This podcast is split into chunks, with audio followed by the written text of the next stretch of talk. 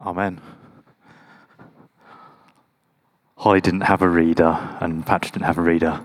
And I just thought, oh, I'll go and, find one quickly. And then I realised there's lots of horrible place names in this reading, so I thought that would be a bit mean. So I'm going to say them with confidence, and you're all going to think, oh, that's how you say them, but I don't really know. Anyway, um, before I read it, we are in our Acts series. It says on there, A Church on Fire. See if, as I read this reading, if you can figure out where that sermon series, sub sermon series came from, not just the Acts bit, but the church on fire. We're going back to Acts chapter 2. Goodness, can't get my words out already. Um, so we're going back a few chapters to where we've got up to, but we wanted to leave this part of the reading out till it was the day that all the uh, churches across our nation celebrated, indeed across the world, celebrated Pentecost. So let me read Acts chapter 2, verses 1 to 21. Please do um, get them out on your church Bibles or in your apps if you want to follow. When the day of Pentecost came, they were all together in one place. Suddenly, a sound like a blowing of a violent wind came from heaven and filled the whole house where they were sitting. They saw what seemed to be tongues of fire that separated and came to rest on each of them. All of them were filled with the Holy Spirit and began to speak in other tongues as the Spirit enabled them. Now they were staying in Jerusalem, God fearing Jews from every nation under heaven. When they heard this sound, a crowd came together in bewilderment because each one heard their own language being spoken. Utterly amazed, they asked, Aren't all these who are speaking Galileans? Then how is it that each of us hears them in our own native language? Parthians, Medes, and Elamites, residents of Mesopotamia, Judea and Cappadocia, Pontus and Asia, Phrygia and Pamphylia, Egypt and parts of Libya near Cyrene, visitors from Rome, both Jews and converts to Judaism, Cretans and Arabs, we hear them declaring one, the wonders of God in our own tongues. Amazed and perplexed, they said to one another, what does this mean? Some, however, made fun and said, They've had too much wine. Then Peter stood up with the eleven, raised his voice, and addressed the crowd. Fellow Jews, and all of you who live in Jerusalem, let me explain this to you. Listen carefully to what I say. These people are not drunk as you suppose. It's only nine in the morning. No, this is what was spoken by the prophet Joel. In the last days, God says, I will pour out my, my spirit on all people. Your sons and daughters will prophesy, your young men will see visions, your old men will dream dreams. Even on my servants, both men and women, I will pour out my spirit in those days, and they will prophesy. I will show wonders in the heavens above and signs on the earth below blood and fire and billows of smoke. The sun will be turned to darkness and the moon to blood before the coming of the great and glorious day of the Lord. And everyone who calls on the name of the Lord will be saved. This is the word of the Lord. Thanks be to God. Okay, so before I get into my talk, I've got a, another story that I want to share with you. It's a story about a guy uh, named Gabriel who got to move into the home he grew up in with his family many years after he'd moved out. And as he moved back in, it was a home that had lots of very happy memories, very happy childhood. And he moved in, and his, his neighbor that um, whose children he used to play with uh, still lived in the property next door. He was very elderly at this point, but sadly, only lived a few more months after they moved in until he passed away. And then new neighbours moved in. And things started to take a turn for a worse. He met the new neighbours but didn't seem to get on with them very well. Then they started making changes to their property. They put fences up around the house where before there had been none. They blocked off spaces that they used to share with their old neighbours when they were growing up, and the children used to play in together. Further discussions and disagreement happened with the neighbours, and their relationship kept deteriorating. Then more fences went up, and the neighbour even started adding to their property a new guest room and then a garage blocking the view. The arguments escalated and came to a big, ugly head after a particularly nasty argument. Gabriel thought, I'm going to get a land surveyor in. A land surveyor came, and it was determined that the property line ran down the new driveway and garage his neighbour had just built. Filled with rage, this is what Gabriel did. It's coming, hopefully. He went out, brought a giant chainsaw, and when his na- next time his neighbor was out, literally cut the garage in half and then erected a temporary fence where he thought the property line went.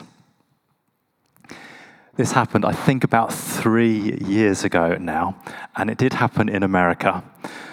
So the legal arguments are still going on even now. However, Gabriel, who did this, has admitted in the one interview that he gave that the way he behaved was not right. And the way his neighbor behaved, he also says, wasn't right. But he says, sawing my garage, sawing my neighbor's garage in half was not the right way to resolve my anger. I wish I'd handled the dispute in a better way.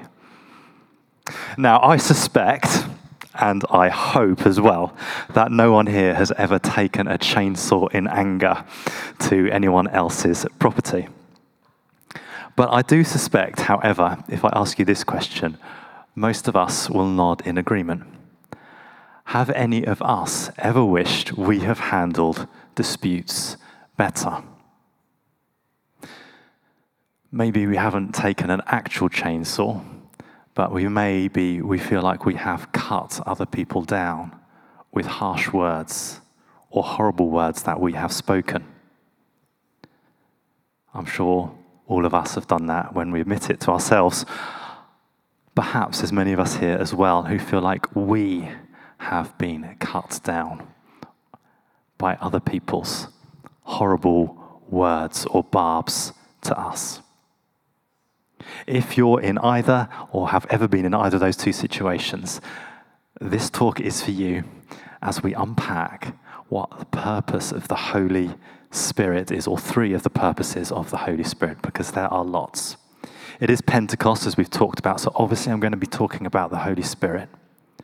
But I want to look at what actually is the purpose of God's gift of Himself to us. And a number of them link with our boundaries that we have in our life and the way we communicate to other people. So I'm just going to pray really quickly again before I go into these three points. Lord, we've heard your word. We've heard about how your spirit came and descended on your early church. And we thank you that the gift of your Spirit is as available today as it was when it first poured out. Lord, as I speak and as we look at this, will what is, may what is in tune with your Spirit fill our hearts and minds, that we may know you more deeply and have more confidence in who you are. Amen. So the first thing I want to say about the purpose of the Holy Spirit is this is the Holy Spirit will increase your borders. The Holy Spirit's one of its purposes is to increase good interaction with the world around us. It increases the sphere of influence that we have. In Acts, shortly before our reading, the last words that Jesus are recorded as saying in the book of Acts are as follows. This is Acts uh, 1, verse 8.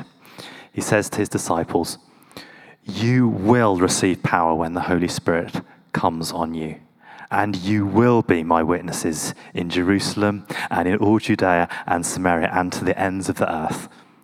His disciples don't have a choice. Did you notice that? It's not you might do, but you will receive power. You will be my witnesses to the ends of the earth. These are words that echo also the famous Great Commission that are part of our purpose and values are built on the Great Commandments and the Great Commission.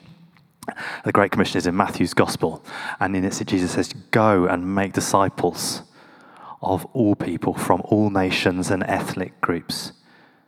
But Jesus is making that clear here that that is only going to happen in the power of the Holy Spirit when the Holy Spirit comes on his followers. And these words of Jesus are, are quite daunting instructions, but they're clear. I'll say it again. The Holy Spirit will give Christ followers power to take the message to the ends of the earth. Last time I checked, we all live on planet Earth. It is our job to take the message out. Because if you've called on Jesus, you are filled with his spirit.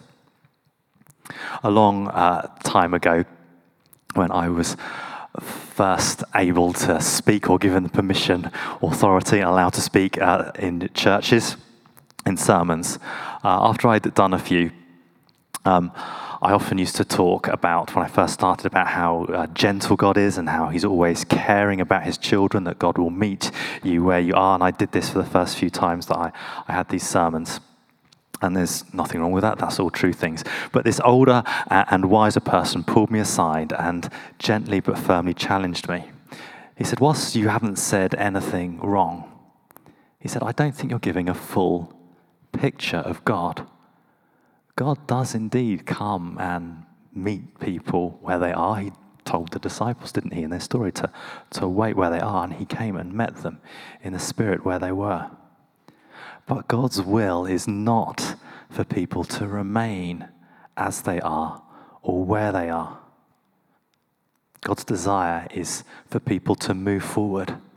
In your talks, he said, people need to know they have a God who's also powerful He's with them in the moment, but a God who equips them, gives them courage and strength to step forward and step out in faith.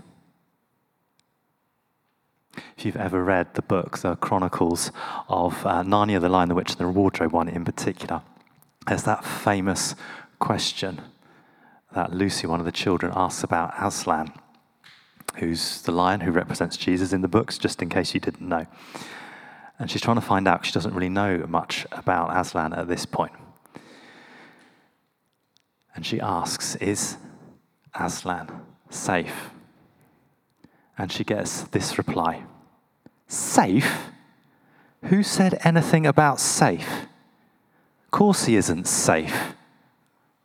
But he's good and he's the king. Lucy and Aslan do indeed become friends. She gets to ride around on his back and have great fun and all that stuff.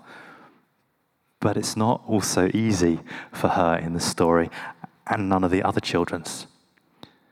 They're on Aslan's side, but they have to fight and stand up for what is true and what is right. And that's the purpose of God's Spirit with us as well that we might be on God's side. He might increase our borders, but as we do that, we get to stand up and uh, be people that speak truth boldly and take it out from our safe places. And we will, undoubtedly, I'm sure, get into disputes as we do that. But I hope we don't go out with chainsaws cutting things down in anger. Because one of the second purposes of the Holy Spirit is this the Holy Spirit is to give us words of wisdom. In our reading from Acts, in verse 4, chapter 2, verse 4, it said this All of them were filled with the Holy Spirit and began to speak in other tongues as the Spirit enabled them. Now, this is not here a blanket promise that when you're filled with the Holy Spirit, you're going to automatically uh, be able to speak in another language, either human or heavenly.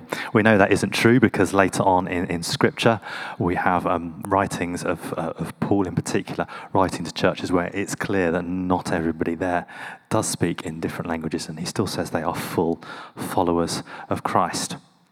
But we do have to take, I think, really seriously the symbolism of what happens here when the Holy Spirit comes for the first time all the believers were empowered to speak truthful words about Jesus, words that were heard and listened to by all the people watching and seeing what was going on.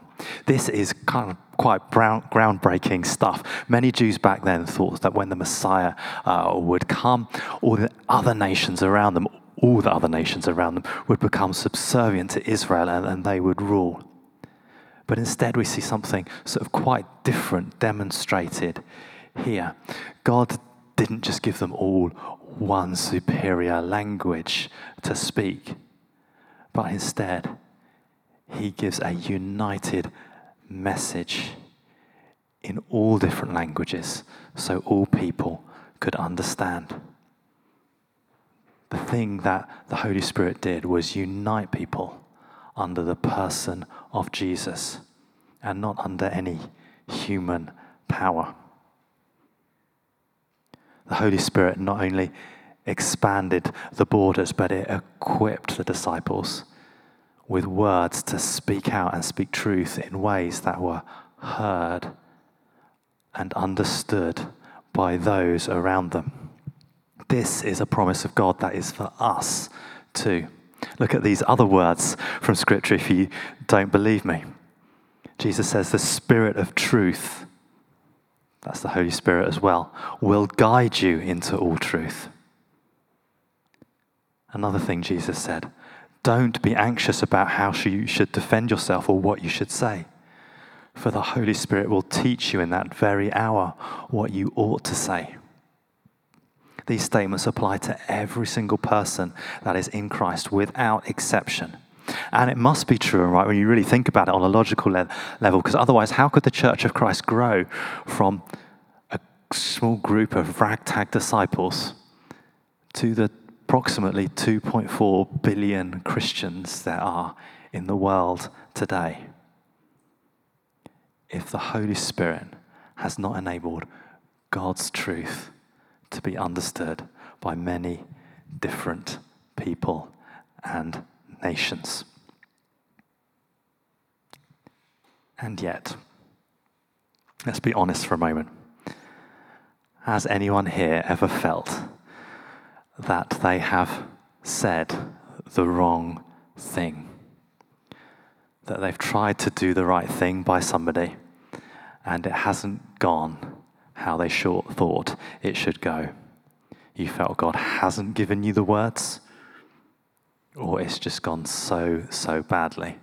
Anyone been in that situation in a conversation with anybody? Or is it just me? Hopefully, it's not just me. Well, what happens in those situations, those times and those places? There's many things that could be said, and I don't have all the answers, but I just want to make two observations about reflections I've had on very poor conversations that I've had. And one of the reasons why I think I've had conversations like that is because the fault was mine. I didn't allow myself to be guided by the Spirit in that moment.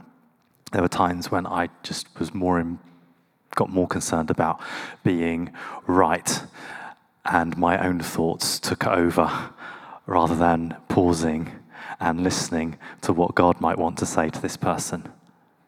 I wasn't relying on the Spirit to guide me in truth, and so I was unable to guide the person well. That's the first sort of thing I can say. And the second is this, because actually there are conversations where I really felt, you know, you can always do things better, can't you? But I really felt I tried to do my best, tried to be open to God, and they still didn't go right in my mind. What's going on there? Well, quite often in those, I just want to say perhaps my and God's idea of success of, of, of, and of wisdom, perhaps, are different in a conversation. In my personality type and who I am, my measure of success after I've had a conversation by default is often does the person still like me afterwards? And if they don't, I think, oh, what could I have done differently? Or perhaps even more preferably after a conversation is does that person think I'm right? Am I convinced by what I say? This, we need to remind ourselves, this is not a promise of God about is uh, how people respond to our words is not a promise of God. At Pentecost, we heard, or if you read on, you heard that many believed, about 3,000 were added to the number that day. But that was not everybody in the crowd there that believed. In the Bible, we, there obviously a lot of people respond to Jesus, but there are also plenty who don't. Not even Jesus himself had a 100% success rate in his conversations with people. Sometimes his words upset people and made them not like him.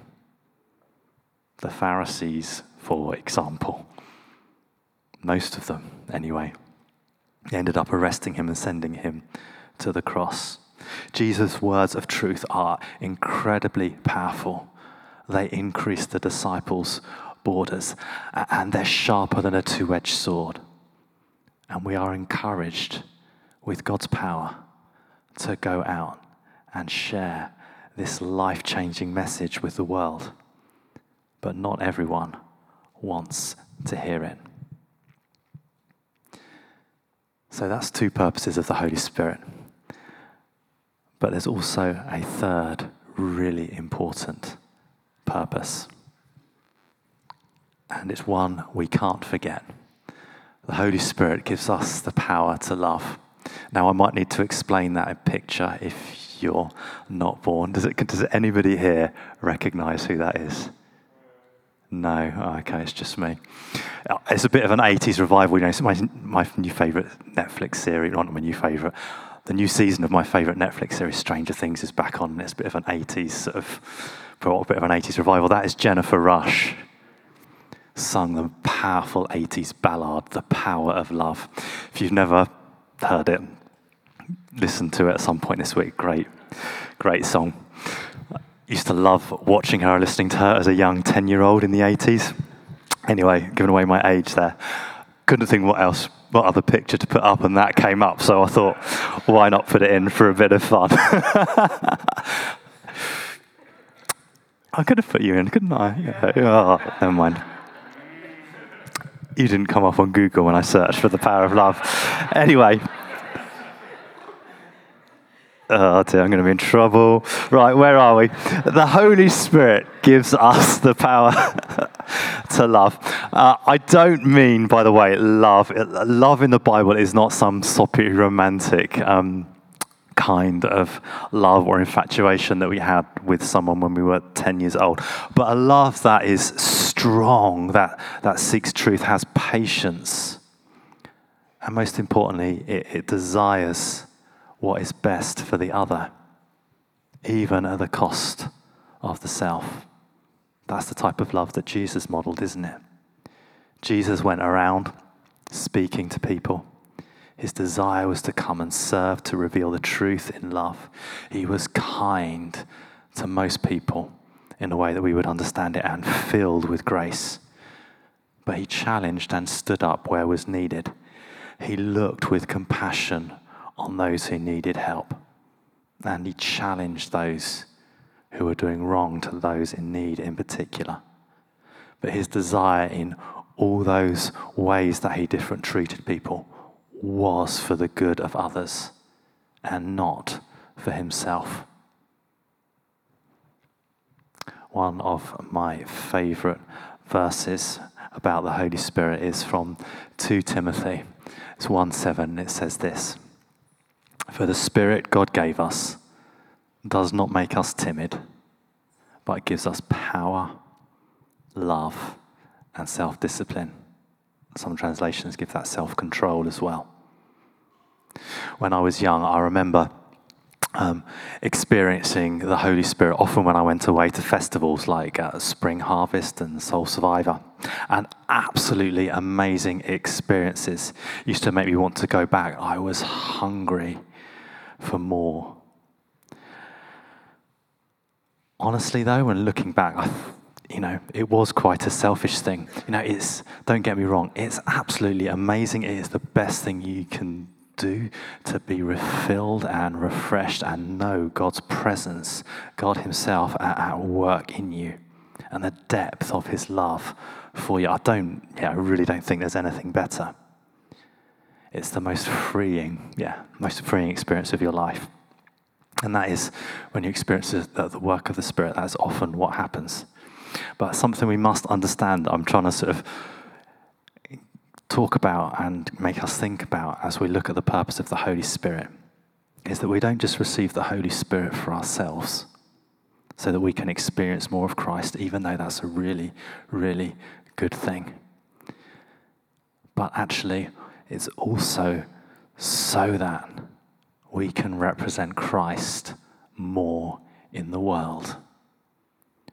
Receiving the Holy Spirit is like not a destination, you're not there when you've received it. It's a funnel. We receive it to go out, to be witnesses to the ends of the earth. I want to finish by um, there's going to be an image of the Queen, I think, going up here by this image of the Queen. This kind of links in beautifully with what we're doing today and what's going on, or what we've been celebrating over the last, well, four days in particular, but it seems like quite a while now. This is an image taken from the Queen's uh, coronation ceremony. Uh, 70 years ago. Coronations were quite public things, or that one certainly was. Uh, apparently, two million people lined the streets of London for that. This was broadcast to millions of people, images seen all around the world by, by countless many. Yet, in the midst of that coronation, there is a private moment where the Queen is hidden from view from the public. The cameras looked away.